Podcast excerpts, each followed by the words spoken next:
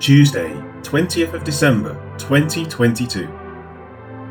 Then Saul, who is also called Paul, filled with the Holy Spirit, looked intently at him. Acts 13, verse 9. The previous verse revealed the opposition of Elymas the sorcerer, who was seeking to turn Sergius Paulus away from the faith. With that, it now says, Then Saul, who also is called Paul. This is the first time that Saul is called Paul in Scripture. From this point on, it is the only name he will be called by, apart from when citing past events in his life. As noted when Sergius Paulus was introduced in Acts 13:7, the name is the same for both. In Greek, it is Paulus. The name means little. However, it is derived from pauo, signifying cause to cease, stop, finish, etc. Thus, it could refer to the stopper. Abarim publications take the similar sounding Hebrew pa'a along with the connecting letter L, Lamet, to form a name that sounds like Paul and defines it as a small whisper that propagates into a roaring multitude. Despite the name Paul originally being of Latin origin and not connected to the Hebrew, the name provided by Abarim well defines the effect Paul's works have had on the world at large. What appears to be likely is that the similarity between the names Saul and Paul was close enough that Saul decided to use this name henceforth. As such, it will be a bond of affiliation with Sergius Paulus and a memorial to the first recorded Gentile convert of his. Some commentators disagree with this, noting that it was common for Jews to have two names, as has been seen repeatedly in Acts. But the fact is that he was called Saul up until this point, and he is henceforth referred to as Paul.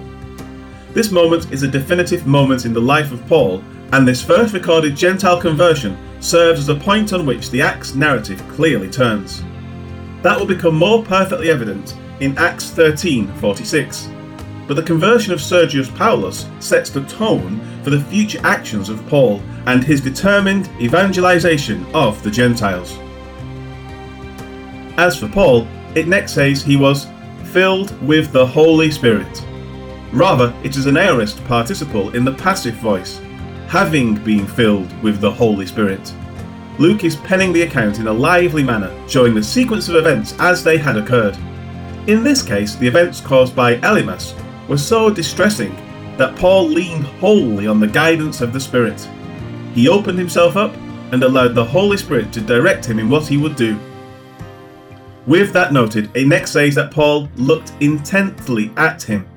Rather, this is also an aorist participle, having looked intently at him. However, the voice changes from the passive, having been filled, to the active, having looked intently. Having opened himself up to the filling of the Spirit, he then prepares to engage Elymas. Life application. It is a good time to be reminded that the filling of the Holy Spirit is a passive, not an active occurrence. When Paul says, "Be filled with the Spirit" in Ephesians 5:18, it is in the middle voice this means that the subject, the one being filled, is both an agent of an action and somehow concerned with it. A way to look at this would be for one to step out of the way concerning the matter and let the matter continue without active effort. One might say, the book he writes sell themselves. The person has written a marvellous novel, now the novel takes on its own ability to act. In the case of being filled with the Spirit, a person will know the power of God and receive the gospel. That will then lead to the reception of the Spirit. However, in our lives, we may later rely on ourselves to get things done. But when the time comes for the Lord to lead, we step out of the way and allow Him to fill us and take the reins. In the case of the passive voice, such as is recorded with Paul above, he yielded himself and the Spirit filled him. So, how do we allow this? We do so through knowing the Word, praising God, fellowshipping with others, etc. We have our part in the process. When prepared in this manner, we can then allow the Spirit to fill us and take the helm as we encounter the waves that buffet us. A wine glass will not fill itself, it must stand ready to receive the wine. the filling is externally accomplished.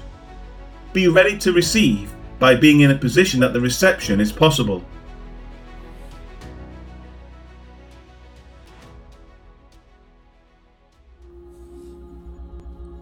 Lord God, may we learn to step out of the way and allow your Spirit to fill us at all times. Help us in this so that we will be vessels properly prepared for the purpose.